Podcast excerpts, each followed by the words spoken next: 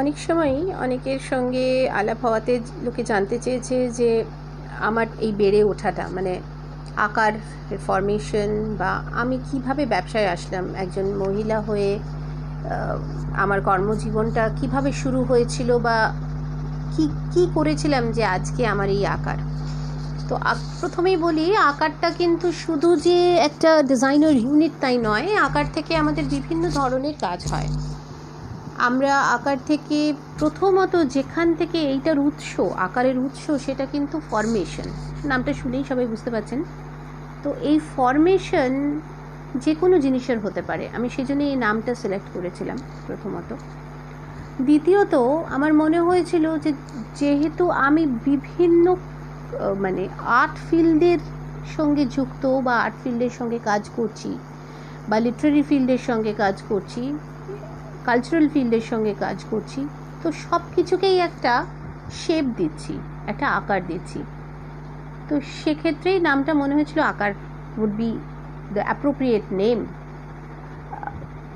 আমি আকার যখন সবে মাত্র সূচনা করছি, সেই সময়ই সূচনাটা করেছিলাম একটা শো দিয়ে। সেখানে প্রচুর নামি দামি আর্টিস্ট সেটা আমি দু হাজার নয়ের কথা বলছি, তখনও আমাদের আকারের যে ভিত, সেটা খুবই মানে ব্লিক ছিল। মানে তখন হয়তো সবেমাত্র ভিত পুজোর ঈদটুকুই পোতা হয়েছিল। সেই সময় এই এক্সিবিশনটা করি and it was a mega success মানে তখন কিন্তু অলরেডি মানি মার্কেট পড়ছে। কিন্তু তবুও সেই সময় ইট ওয়াজ আ মেগা সাকসেস আমি বলব। তার কারণ প্রচুর আর্টিস্ট পার্টিসিপেট করে। আমাদের নামি দামি প্রচুর ব্যানার্স আমাদের স্পন্সার্স হয়ে আসে। তাদের মধ্যে টু নেম অ ফিউ প্রাণ, কারুকৃত কারুকৃত আমাদের আউডো পার্টনার ছিল ওই সময়। এবং এরকম আরও অনেকেই। তো সেটা প্রথম ধাপ আমার এক্সিবিশনসের তারপরে আস্তে আস্তে আমার এই আকার গড়ে ওঠে, যেখান থেকে আমি অনুপ্রাণিত হয়েছিলাম ছবি থেকেই।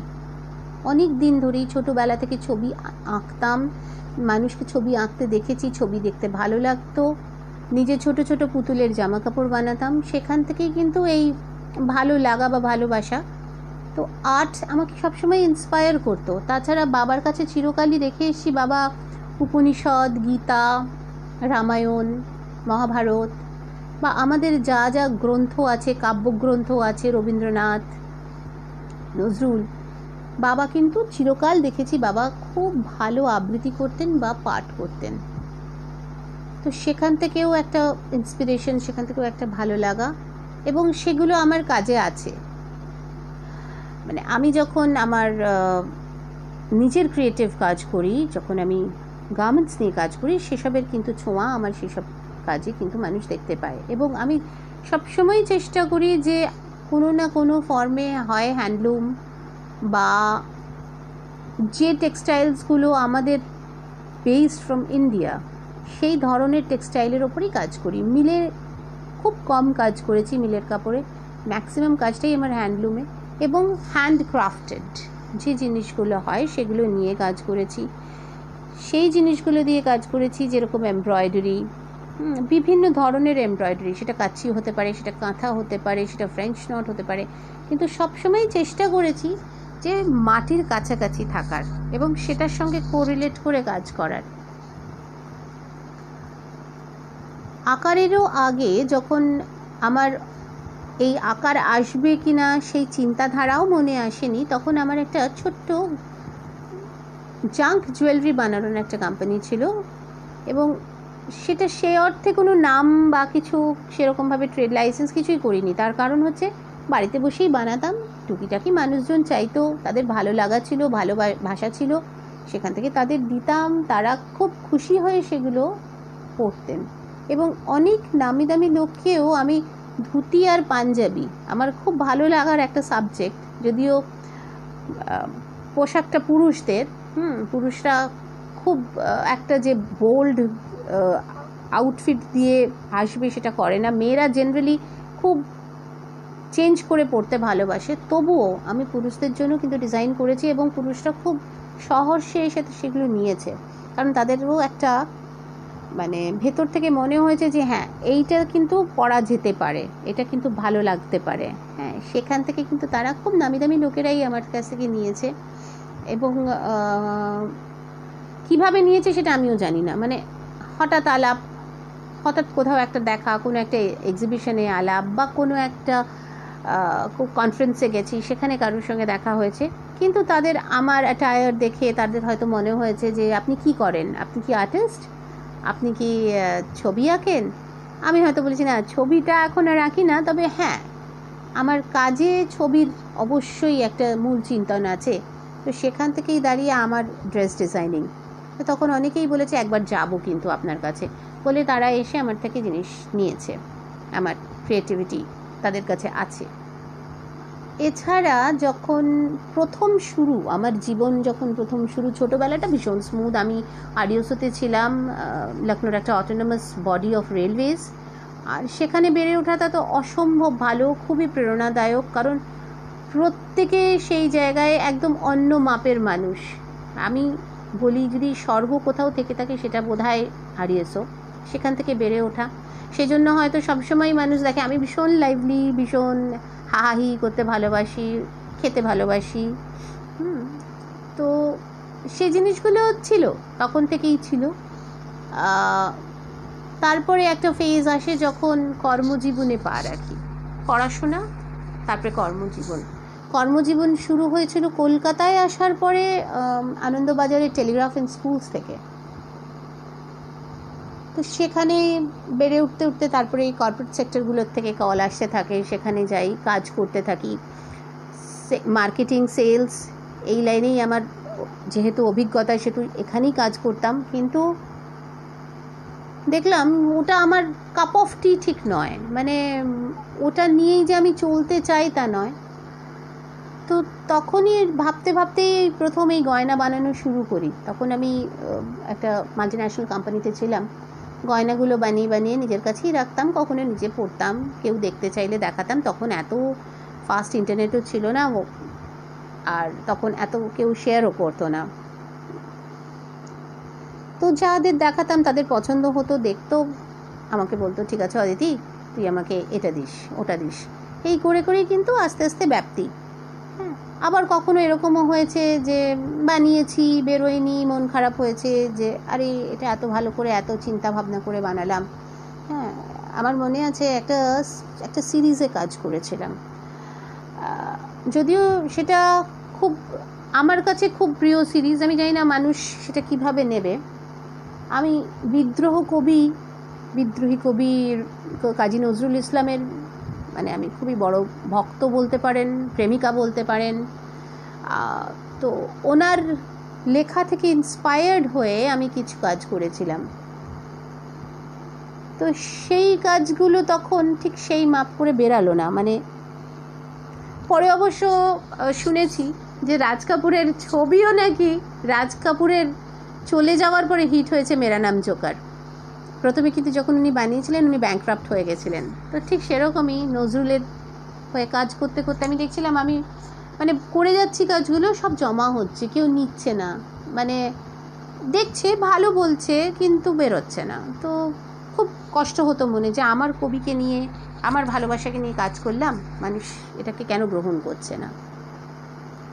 বিশ্বাস করবেন না, এটা টানা আমরা যেরকম এখন লকডাউনে আছি, তখন ওইটা আমার ক্ষেত্রে লকডাউন পিরিয়ডই বলব আমার এই গয়নাগুলোর। টানা দেড় বছর। আমার কোনো গয়না বেরোয়নি। নজরুল রিলেটেড কোনো গয়না আমার বেরোয়নি। আমার বিদ্রোহী কবির কোনো গয়না বেরোয়নি।